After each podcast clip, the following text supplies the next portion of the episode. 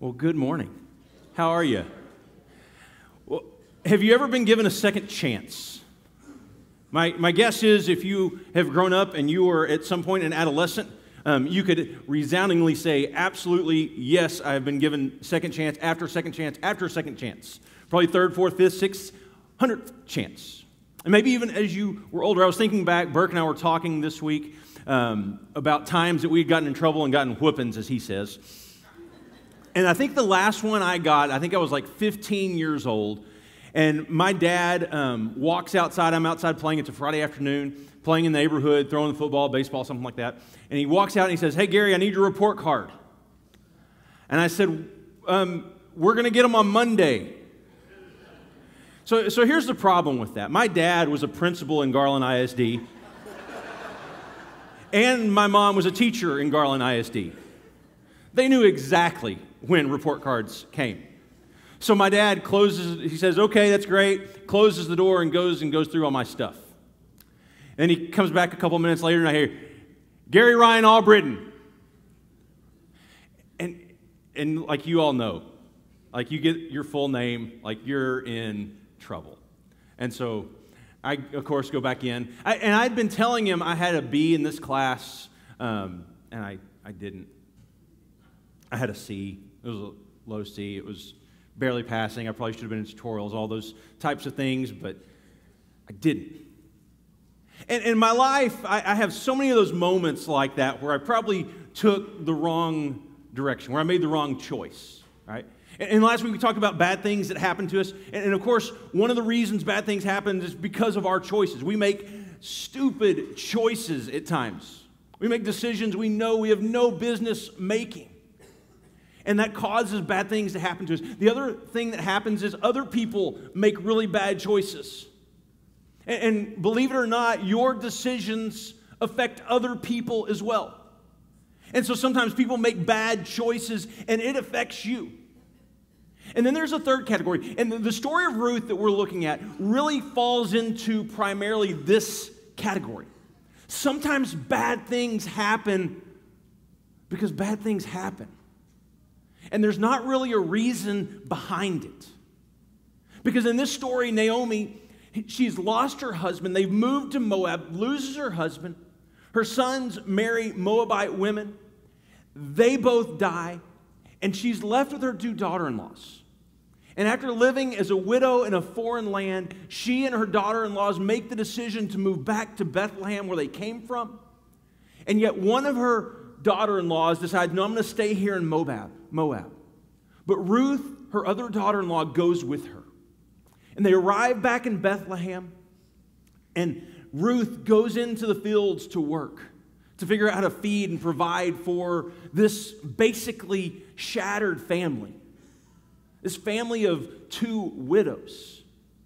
And she finds herself in a field working for a man named Boaz. And Boaz is a relative of the family. And everything she does, Boaz is watching over her, taking care of her, providing for her. And so she goes to Boaz in the middle of the night, in the middle of the threshing floor. And this is a picture of the threshing floor. Would have been out in the public. She lays down at his feet. She uncovers his feet. And he wakes up in the middle of the night to see Ruth there. And she says, Will you please cover me under your wings? Will you please take care of me? It's this almost marriage proposal. Will you be my husband? Will you redeem me? And that's where the story left off last week with this question. Because Boaz says, Well, I'm willing to, but there's someone else who's a closer relative. There's someone else who's really next in line. There's someone else who comes before me. And we have to give him the chance. It's the law, that's how it's supposed to be. We have to give him the chance. So, in this story of Ruth, there are two reasons I think the writer gives us this story. The first, and we've talked about and we haven't even really touched on yet, we're going to get to that at the very, very end, to prove David's right to be king. And the second is asking a really important question How is God involved in the day to day joys and hardships of our life? How does God show up when bad things happen? How, how, does God show up in our life when bad things happen? Because we make bad choices? Or maybe other people make bad choices? How does God show up when bad things just happen? How does God show up in our world when you lose a spouse? How does God show up in a world when you've gone through a divorce? How does God show up in your world when you've lost a job? Because our assumption is that God is showing up in our world and He's showing up in our lives. But I don't think He does it as this cosmic chess player where He's just moving pieces around. I think it's far more beautiful and mysterious than we could ever imagine. The ways that God shows up in our world. And so we're going to jump back into this story in chapter 4, verse 1. Meanwhile, Boaz went up to the town gate and he sat down there just as the guardian redeemer. Now, this is the one who was really next in line. Goes up to the guardian redeemer he had mentioned, came along. Boaz said, Come over here, my friend, and sit down. So, when he says my friend, in the Hebrew language, the actual phrase is so and so. There's a lot of anonymity in it. It's so and so. Hey, come, come here, my friend. It's not really come here, my friend. It's hey, so and so, come here. I don't really know your name. You're not that important to the story. I'm not really saying that about you, Spencer. You're very important to the story.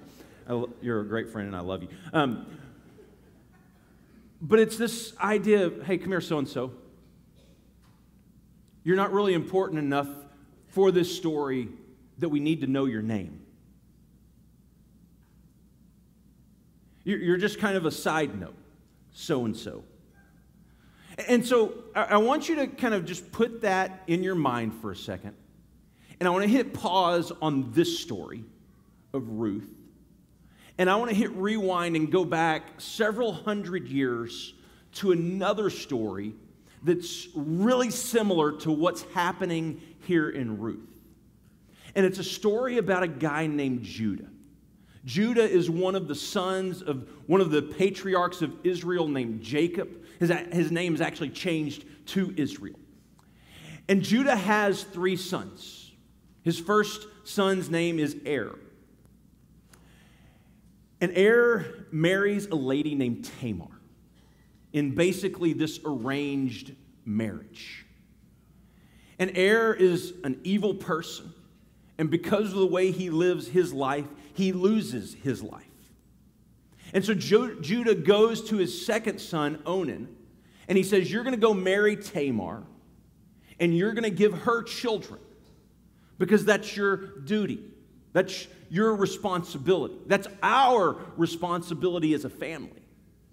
And so Onan says, Okay, I'll, I'll marry her, but he refuses to impregnate her. And again, he dies. And so Judah goes and he says to Tamar, You're going to have to wait a little bit for my third son, Shelah. And when he becomes of age, you can marry him. And so she goes back to her father's home in what basically becomes this perpetual waiting game, waiting for the day that she can marry Shelah. But that day never comes. And so you have Ruth, who is left as a widow without children, not a virgin. And in this society, that would mean your life has been reduced to a place of shame and poverty. And so Tamar decides that she's going to take matters into her own hands. So she takes off her widow's clothes and gets dressed up, and she covers her face with a veil. And she finds out where her father in law Judah is going to be shearing his sheep. And she goes and she waits for him. And Judah sees her and goes up to Tamar. And, and then he gives um, It's a, Hebrew pickup line. It's, I mean, it, it's pretty indiscreet too. And, and guys, you might try this tonight. If you're married, you might try this with your spouse tonight. Okay? Haba hana, abba, elah, yiki. Come now. Sleep with me. Like I said, pretty indiscreet. And so Tamar begins to negotiate a cost with Judah. And he says, I'll give you a young goat. Real nice, Clark. I'll give you a young goat. And she says, Well, how can I be certain that you're going to follow through?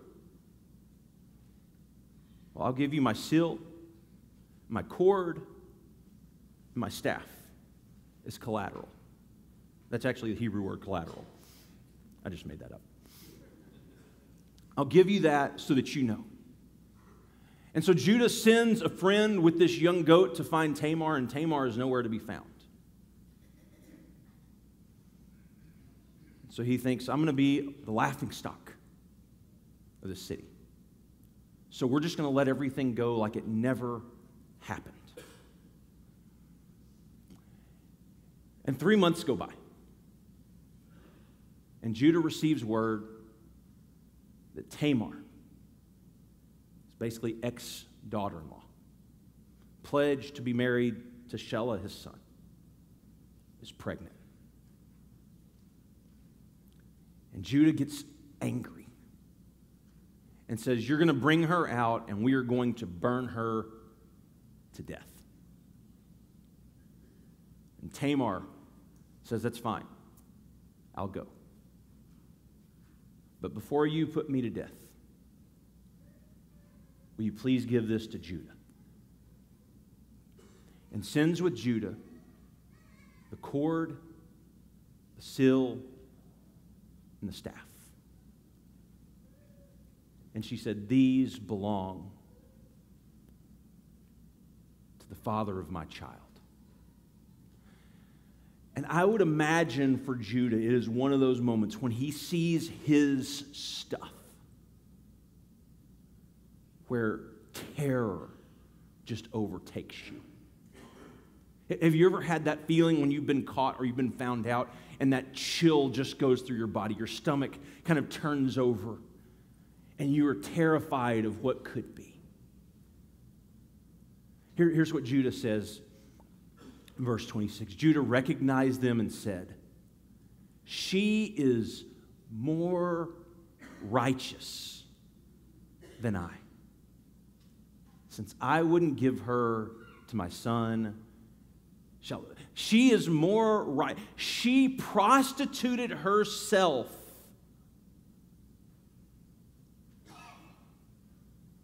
And you have Judah saying, but she is more righteous.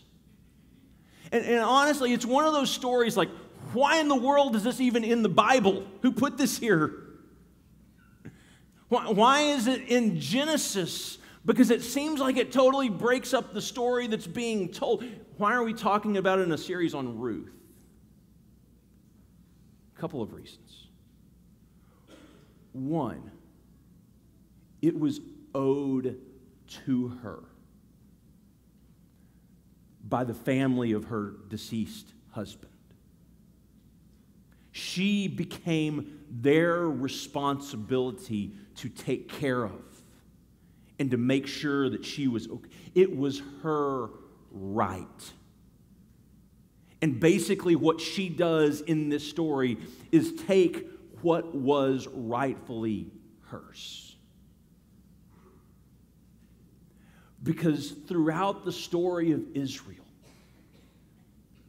we are told of Tamar.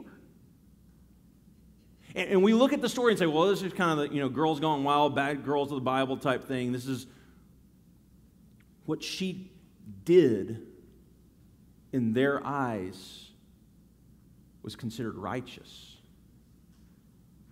because it was what was owed to her.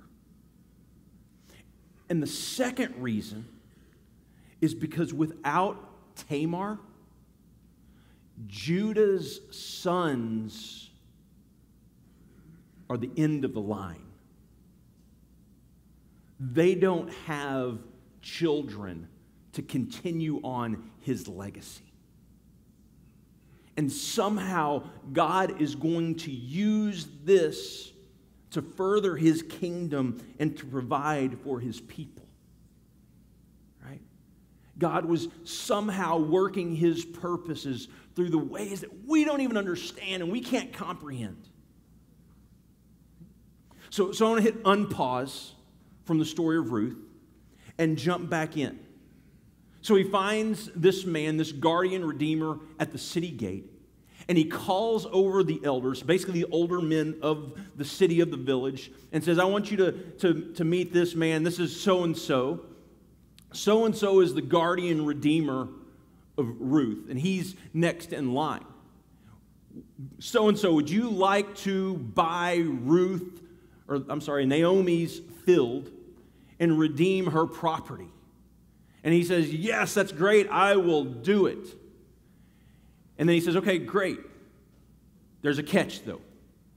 Then Boaz said, On the day you buy the land from Naomi, you also acquire Ruth the Moabite, the dead man's widow, in order to maintain the name of the dead with his property. Verse 6. At this, the guardian redeemer said, Then I cannot redeem it because I might endanger my own estate. You redeem it yourself. I cannot do it. Verse 7 Now, in earlier times in Israel, for the redemption and transfer of property, to become final one party, took off his sandal, gave it to the other. This was the method of legalizing the transaction in Israel. Verse 8 So the guardian redeemer said to Boaz, Buy it yourself. And he removed his sandal. Now, now we know there's a little bit more to this story, I guess going backwards, right? Deuteronomy. And, and we talked about this the last couple of weeks. Just, just really quickly, verse 8. There we go. So the guardian, oh, yeah, there we go. Yeah. Deuteronomy 25. 8. There we go. Then the elders of his town shall summon him and talk to him. And if he persist in saying, I do not want to marry her, his brother's widow shall go up to him in the presence of the elders, take off one of his sandals, spit in his face, and say, This is what is done to the man who will not build his brother's family line. Um, verse 10 The man's line shall be known in Israel as the family of the unsandaled. Now, you you've been here the last couple weeks. How many people were waiting for Ruth for, for Naomi to go spit in his face? Just me? I, I was kind of expecting that's what was going to come. Thank you, Alice. Yes, Alice was ready for that. That's what was supposed to happen. Out in the public square with all the elders around, that's what we were wanting to see. Says, so and so, you want to buy the field? Yes. Great. You get Ruth, the Moabite, too. I can't do it. Not going to do it. Okay? She needs to be redeemed. Ruth needs a redeemer. And yet, the cost for so and so is too great to pay. He's unwilling to pay it. And so Boaz says, Okay, great. You have all these witnesses here. All these elders have seen he had the chance and he chose not to buy it. You've all seen it. Okay?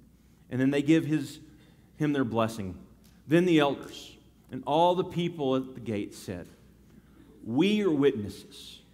May the Lord make the woman who is coming into your home like Rachel and Leah, who together built up the family of Israel. May you have standing in Ephrathah and be famous in Bethlehem. Verse 12. Through the offspring the Lord gives you by this young woman, may your family be like that of Perez, whom Tamar bore to Judah.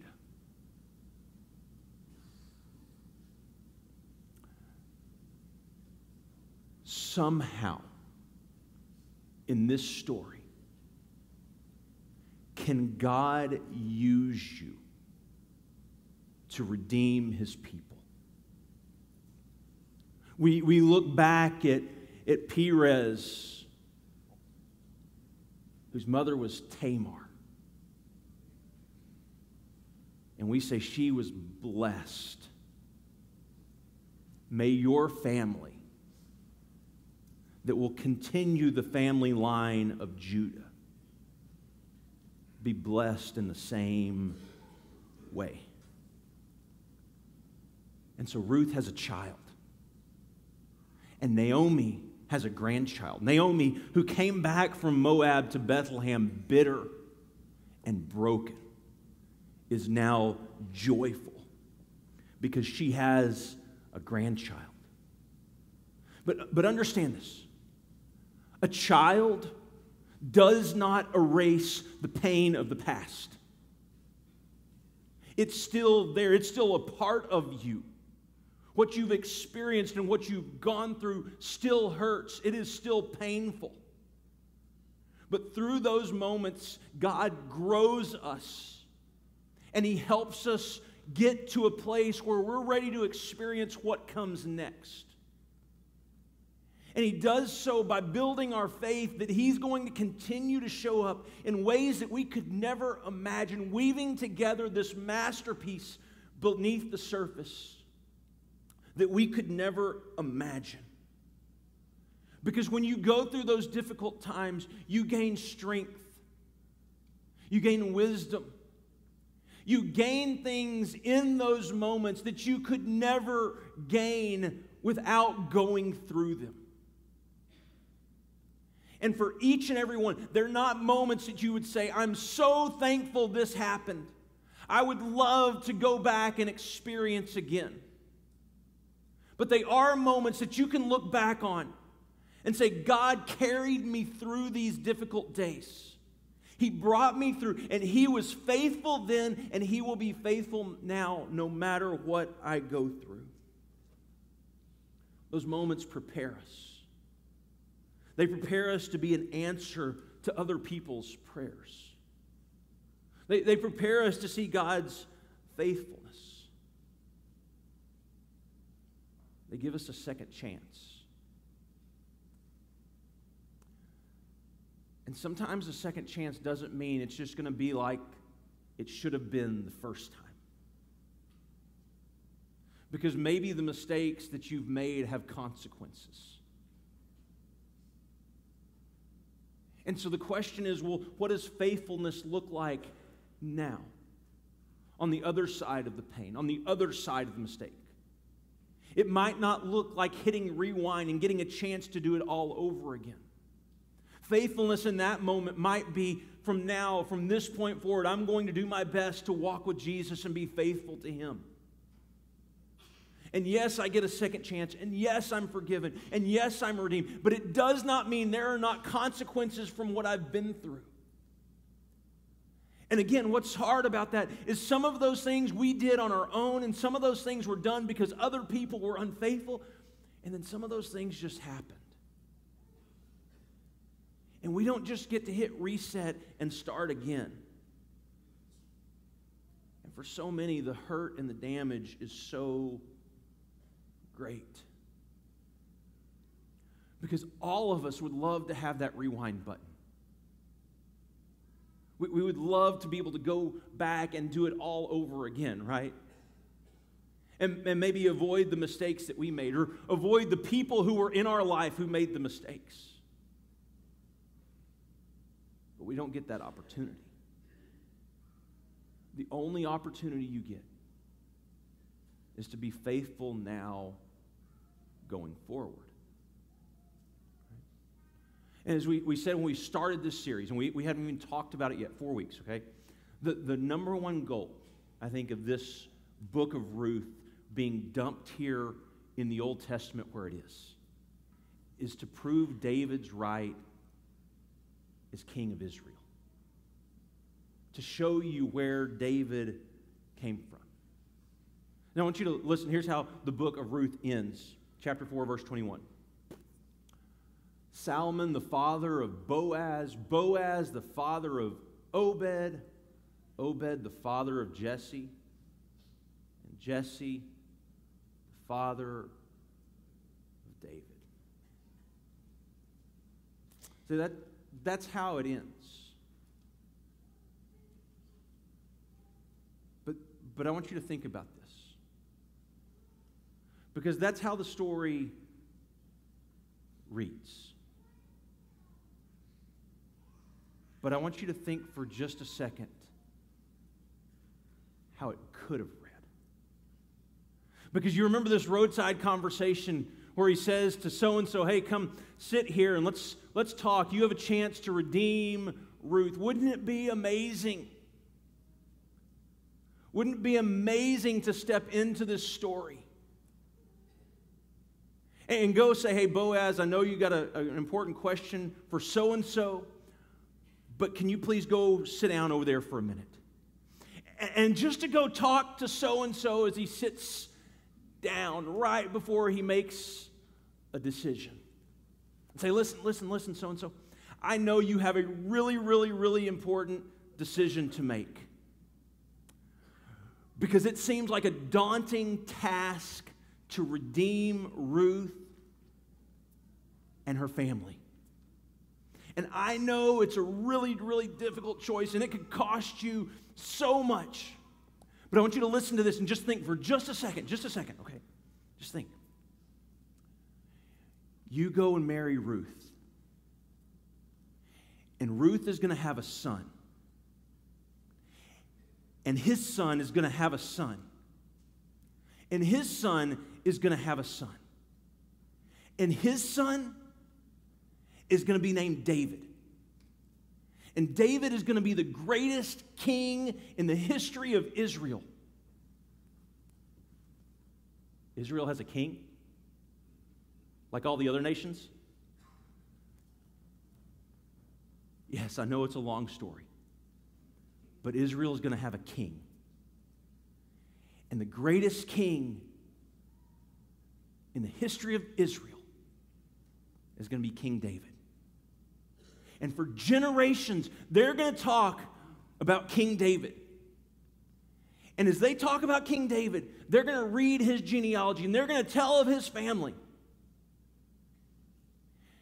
And here's what they're going to say Salmon, the father of so and so. That would change, of course. The father of so and so. So and so, the father of Obed. Obed, the father of Jesse. Jesse, the father of David.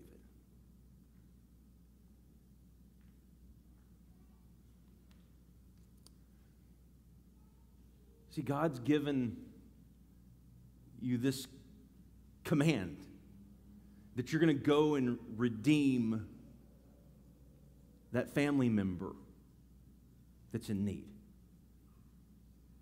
And you have a choice right now to trust God even when it does not make sense. But you've got to make the choice. Now, think about this. One decision could have changed the course of history. One choice could have changed not only his life, but the life of his family for future generations. If he would have had the courage to be faithful to God in that moment, even when it didn't make sense, and even when he didn't understand. Because now, as it sits, we talk about this story and we talk about a man named so and so. A story we can tell without even knowing his name. But a story, if he had been faithful like Boaz, would today be a story of Naomi, Ruth, and so and so. But we will never know his name. Because in that moment, when he had the chance to redeem, when he had the chance to follow through with what God had provided and called him to, he chose not to. And maybe for you, faithfulness looks the same way. It's that commitment to be faithful to the call of Jesus in your life, even when it doesn't make sense, and even when you don't understand. Because so and so may never know what future generations would have done if he had been faithful in that moment. And I believe the same thing is true about you. You may never know the fruit of your faithfulness this side of eternity. It may be generations down the line that look back and say, We follow Jesus today because of you. And you may never see the impact. You may never see. And here, here's what we, we learn in the story, right? Because the story, we don't know who so and so is because so and so decided not to redeem Ruth. But God still accomplished his purposes and plans through another way. Because where so and so wouldn't step up and be faithful, Boaz was. And Boaz redeemed Ruth, gave Ruth a second chance at life. You may never know the fruit that will come from your faithfulness this side of eternity. But our hope is that one day there are thousands and thousands of people who get to stand before Jesus and hear those words, good and faithful servant, come in. Because we have been faithful. Father, today, um, we are so grateful that we get an opportunity to be a part of what you're doing in this world. And Father, to know that regardless of our decisions, regardless of our choices, your plan is still going to come. And your kingdom is still going to come on earth as it is in heaven. But Father, you give us the opportunity, the chance to be a part of what you're doing in this world. If we would simply be faithful as we listen and follow your voice. Father, Father, help us to do that today with great courage. Knowing, Father, that it is you that provides, that you redeem. And somehow, Father, in the midst of the mess of this world, you are working all things for good. For those who know you, love you, and have been called according to your purpose. Father, may we have the courage to step out and be a part of what you're doing in this world. We thank you for Jesus. We pray this in his name. Amen.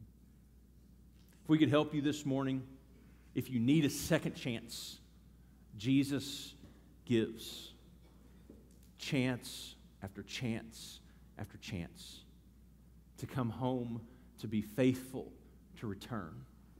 And we offer you that invitation as we do every week. If we could pray for you, help you in that journey. Our shepherds, their spouses are going to be in the back of the auditorium while we stand and sing.